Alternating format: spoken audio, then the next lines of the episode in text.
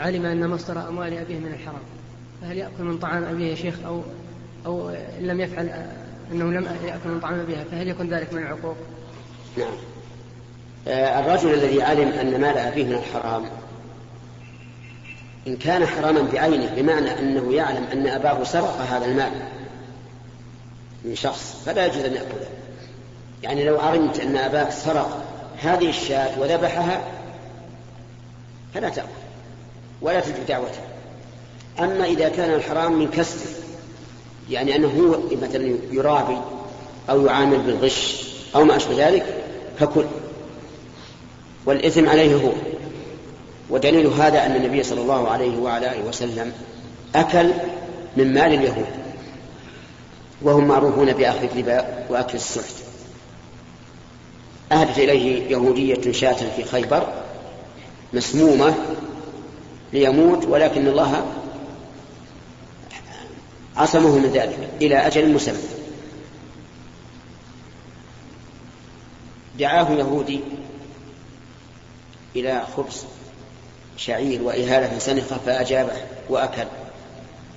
اشترى من يهودي طعاما لأهله وأكله هو وأهله فليأكل ولا ولا إثم على على والده نعم. من اليسار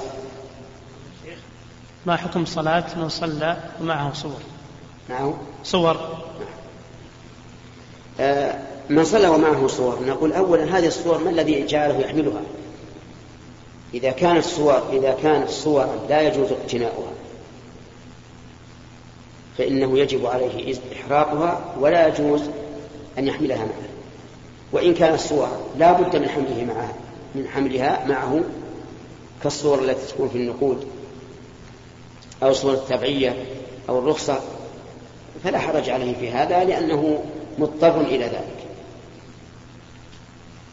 نعم. اليمين.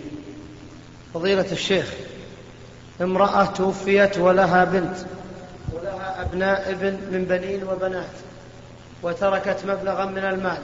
ما الطريقة الشرعية في توزيع هذا الإرث؟ وما الطريقة الأفضل من الناحية الشرعية التي يمكن أن يوجه إليها ثلث الميت؟ نعم أولا هذا الذي توفي هل له أب وأم أو ليس له وارث إلا هؤلاء؟ لا ما له وارث إلا هؤلاء. آه نقول للبنت النصف. ولأبناء الابن وبنات الابن الباقي تعصيبا للذكر مثل حظ الأنثيين. أما الثلث فإن كان الميت قد أوصى به فإنه ينفذ حسب وصيته إلا أن يوصي بشيء محرم فإنه لا ينفذ. وأما إذا لم يوصي فليس بفرض أن نجعل له الثلث من التركة. يعني أوصى به أو لا. أوصى بثلث ولا هم يطلعون الثلث طيب إذا أوصى بثلث ولم يحدد فإن للوصي أن يجعله فيما يراه أفضل من بناء المساجد وإصلاح الطرق والإنفاق على طلبة العلم والإنفاق في طبع الكتب وما أشبه ذلك. نعم. السلام عليكم. شيخ بارك الله فيك آه، أقرضت آه، شخص أقرضت شخص نعم. وهذا الشخص معسر. فهل أجعل هذا القرض من الزكاة؟ بعد أن أقرضته. نعم. لا يجوز. لا يجوز أن يسقط الإنسان الدين عن الفقير وينويه من الزكاة. لقول الله تعالى ولا تيمموا الخبيث منه تنفقون ولستم بآخره إلا أن تغمضوا فيه. والدين بالنسبة للعين التي بيد الإنسان من هذا النوع. لأن الدين قد يأتي وقد لا يأتي. والخلاصة القاعدة أنه لا يجوز إسقاط الدين ويحتسب من الزكاة. كما أنه لا يجوز أن يقضى دين الميت من الزكاة. نعم. الشيخ. نعم. الله عنك؟ هل الكتابة هل الكناية في الرجعة في الطلقة الثانية أو الأولى رجعة كأن يقول هي في ذمتي أو لن أتركها لأحد حتى لو اجتمع أهل الأرض أو مثل ذلك فضيلة الشيخ؟ لا. آه، قوله هي في ذمته ليس برجعة. لأنها هي في ذمته. الرجعية في ذمة الزوج لقوله تعالى وبعولتهن أحق بردهن في ذلك. وأما قول لن أتركها لأحد فهذه أيضا ليست برجعة ولكنه وعد بأنه سيراجعه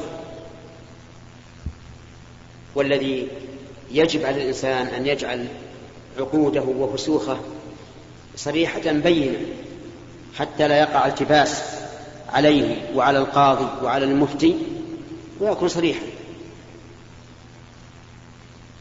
نعم ربما لو جيء بالرجل وسئل. ما معنى قولك هي في ذمتي؟ قال معناه أني مراجع هذا قد نقول إنه يحكم له بالرجعة لعموم قول النبي صلى الله عليه وعلى آله وسلم إنما الأعمال بالنيات وإنما لكل امرئ ما نوى. نعم.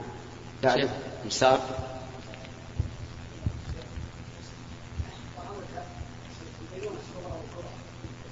ها؟ البينونة الصغرى نعم. والكبرى فرق بينهم. هي فرق بينهم. البينونة الصغرى هي التي تحل لزوجها بعقد جديد. والكبرى هي التي لا تحل له إلا بعد زوج. أفهمت؟ ما هي بينونة في لكن لو طلقها على عوض فهذه بينونة صغرى. ولو طلقها ثلاث مرات طلقة ثم راجع طلقة ثم راجع طلقة فهذه بينونة كبرى. لا سواء انتهت العدة أو ما انتهت ما له رجع عليها إلا بعد زوج. في البينونة الكبرى لا يمكن أن يتزوجها إلا بعد زوج. في البينونة الصغرى يمكن أن يتزوجها بعقد سواء انقطعت العدة أم لم أم لم تنقطع. حتى وإن كانت في عدتها لا يتزوجها إلا بعقد يعني لو طلق على عوض ولو على درهم واحد. ما عاد يمكن يراجع. إلا بعقد ولهذا لو قالت المرأة لزوجها يا فلان آه، طل يعني يعني طلقني. وتعرف إنه سيطلق. لكن تخشى إن طلق أن يراجع. فقالت أنت رجل فقير. ومحتاج. طلقني على مئة ريال. فقال طلقتك على مئة ريال. الآن ما يقدر يراجعها. إلا بعقد جديد ورضاها ومهر ولي لأنه كان طلاقا على على عوض نعم. يا شيخ حسن الله إليك ونفع بعلمكم. توجد طائفة من الناس تحرم بعض العطورات والطيب بحجة أن فيه بعض الكحول وأن هذا الخمر آه، قد جعله بعض العلماء من النجاسة. هل هذا صحيح؟ أولا لا بد أن نعلم ما نسبة الكحول. قد تكون قليلة كخمس في المئة أو عشرة في المئة هذا ما, ما يضر لأن هذا لا يؤثر. فإذا كانت النسبة كبيرة كخمسين في المئة أو أكثر نظرنا. أما من جهة أنه نجس فليس بنجس. لا ينجس الثياب ولا الأبدان ولا الفرش لو انصب عليه. هو طاهر. لأنه ما فيه دليل على نجاسة الخمر. الخمر الأصل. الذي يثبت ويسكر ليس فيه دليل على نجاسته. بل الدليل على أنه طاهر. وأنه لو أصاب الثياب أو الأبدان أو الفرش لم يجب غسله. هذه واحدة. بالنسبة لاستعماله أي استعمال هذه الأشياء اللي فيها الكحول العالية النسبة إن كان شربا فلا شك في تحريمه. لأنه سيسكر وقد قال النبي صلى الله عليه وسلم ما أسكر كثير فقليل الحرام. وإن كان غير شرب كالادهان به والتطيب به فالورع اجتنابه لا شك. الورع اجتنابه لكننا لا نقول إنه حرام لأن قول الله تعالى يا أيها الذين آمنوا إنما الخمر والميسر والأنصاب والأزلام رجس من عمل الشيطان فاجتنبوه لعلكم تفلحون. بين الله تعالى العلة في الأمر باجتنابه بقوله إنما يريد الشيطان أن يوقع بينكم العداوة والبغضاء وهذا لا يكون إلا إذا شربه الإنسان لكن تجنبه أولى والحمد لله الأطياب سوى هذا كثيرة. بقي أن يقال إذا احتاج الإنسان إلى هذا للتعقيم تعقيم الجروح مثلا هل يجوز أو لا؟ نقول نعم يجوز. وذلك لأننا لا نقطع بالتحريم. وإذا لم نقطع بالتحريم صارت الحاجة تبيح ما اشتبه فيه. بعده بعده من اليمين. سن الله إليكم رجل تم بآخر فدخل ثالث فسحب الإمام وقدم المأموم وأتم به. فما صحة فعل هؤلاء لعله بالعكس. هو اقرأ السؤال مرة ثانية. والرجل إيه؟ تم بآخر. نعم. فدخل ثالث. نعم. فسحب الإمام وقدم المأموم هذا بالعكس يا رجال. طيب لما لما سحب الإمام وقدم المأموم إيش صار؟ أصبح إماما أصبح إماما.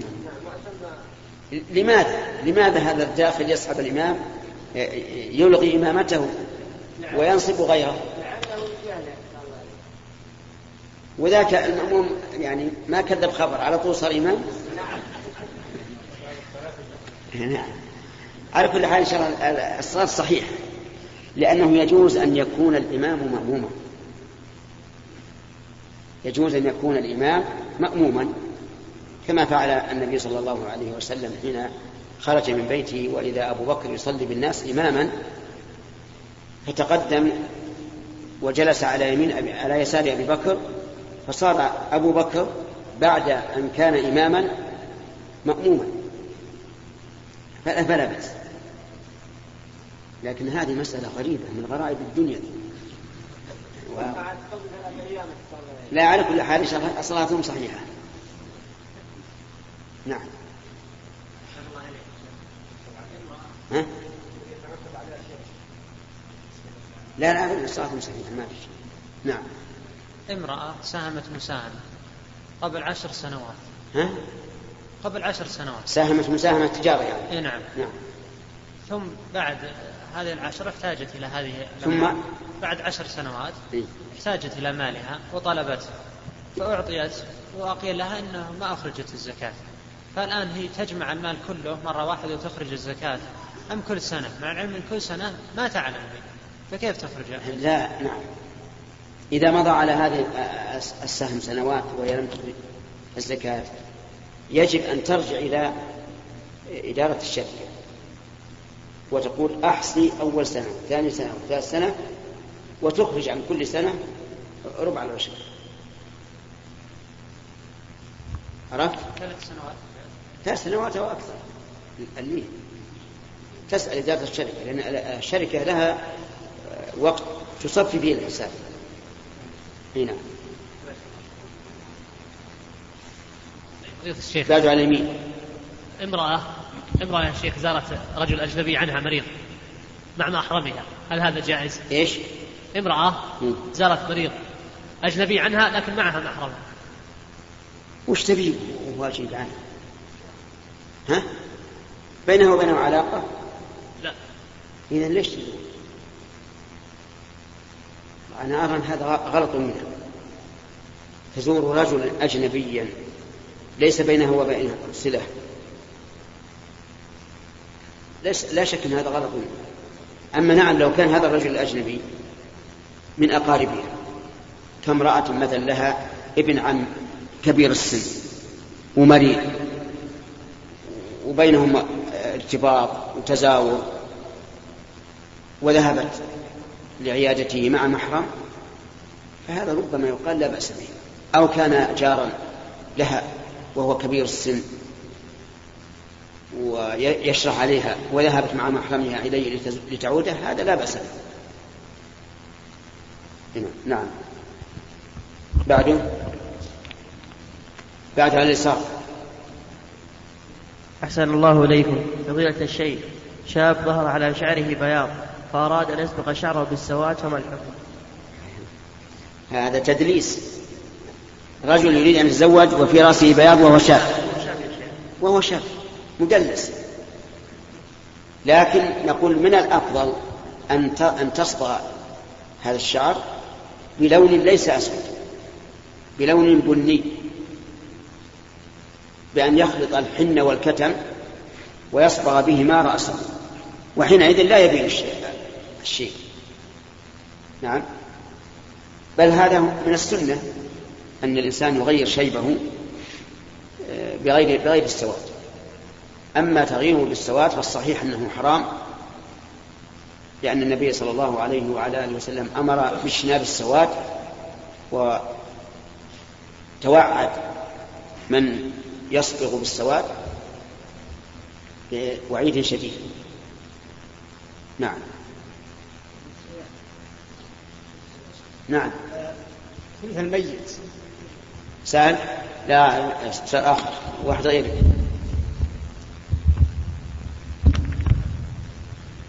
فضيلة الشيخ قلتم أن والنجم والشجر يسجدان أنه النجم في السماء. نعم. أليس المقصود به الشجر الصغير؟ لا غلط. هذا وإن فسره الجلالين بذلك فهو غلط. لأن الشجر يعم الصغير والكبير. ثم الجمع بين النجم والشجر موجود في القرآن. ألم تر أن الله يسجد له من في السماوات ومن في الأرض والشمس والقمر والنجوم نعم والشجر والدواب. نعم والشجر والدواب. فالمراد بالنجم هنا النجوم. نعم. آخر سؤال لأن أذن المؤذن. نعم.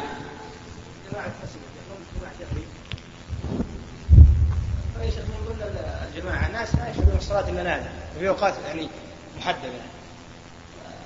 فما أدري يا شيخ ما يعني حكم الاجتماع بهم؟ يعني هل الإنسان يأثم إذا اجتمع معهم يعني؟ لا ابدا. بل يجتمع أهل المسجد الذي يواظب على الصلاة واللي ما يواظب وفي هذا وسيلة إلى نصح هؤلاء الذين لا يواظبون حتى يواظبوا. لأنهم لو منعوا من الحضور ما ازدادوا إلا عداوة وبغضاء. والإنسان يجب عليه أن يلاحظ المستقبل.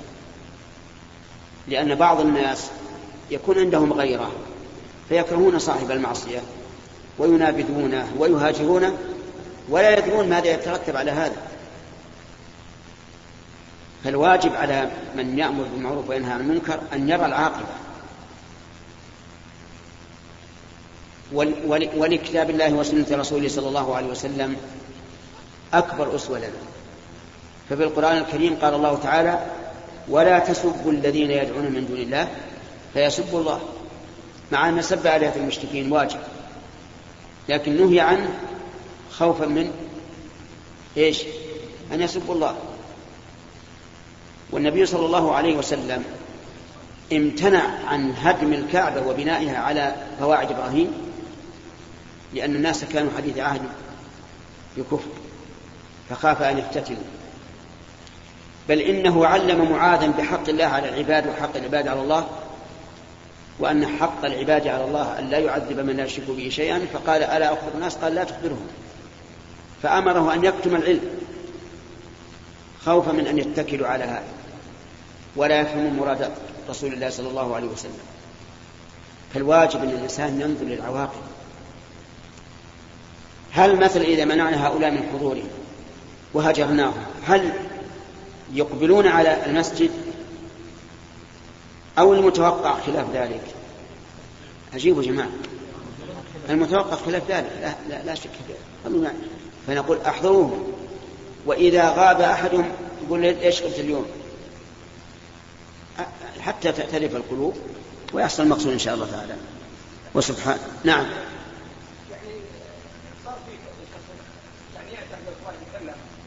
مثلا بالمجلس كلام يعني قال الله قال الرسول وكذلك مثل في توزيع عشرة يا شيخ وطيبات إيه. لكن ما ترى الإعراض يا شيخ يعني حتى تخرج من البيت من المسجد وهم موجودين في البيت يا شيخ. بل بعضهم يعني بعض منهم لا تيأس لا تيأس. نوح عليه الصلاة والسلام كم بقي في قومه؟ ألف سنة إلا خمسين عاما. ورسول الله صلى الله عليه وسلم في مكة كم بقي؟ ثلاثة عشر سنة. يدعو الناس. وفي النهاية ألجأوه إلى أن يهاجر. لا تيأس يا أخي. ثم ظهر من أهل مكة هؤلاء من يعبد الله عز وجل. ولما جاءه ملك الجبال يستأذنه أو يستأمره أن يطبق الأخشبين عليه؟ قال لا. إني أرجو أن يخرج الله من أصلابهم من يعبد الله ولا يشرك به. كيف النظر البعيد. فرأيي أن هؤلاء يدعون إذا فقدوا ويتقبلون إذا وجدوا ويرغبون في الخير. وائتلاف القلوب يا أخوانا له شأن عظيم في الشريعة الإسلامية. ما هو هين. نسأل الله لنا ولكم التوفيق لما يحب ويرضى وسبحانك اللهم ربنا وبحمدك أشهد أن لا إله إلا أنت أستغفرك وأتوب إليك. والسلام عليكم جميعا ولا يحتاج أن يسلم كل واحد عليه لأن الوقت ضيق.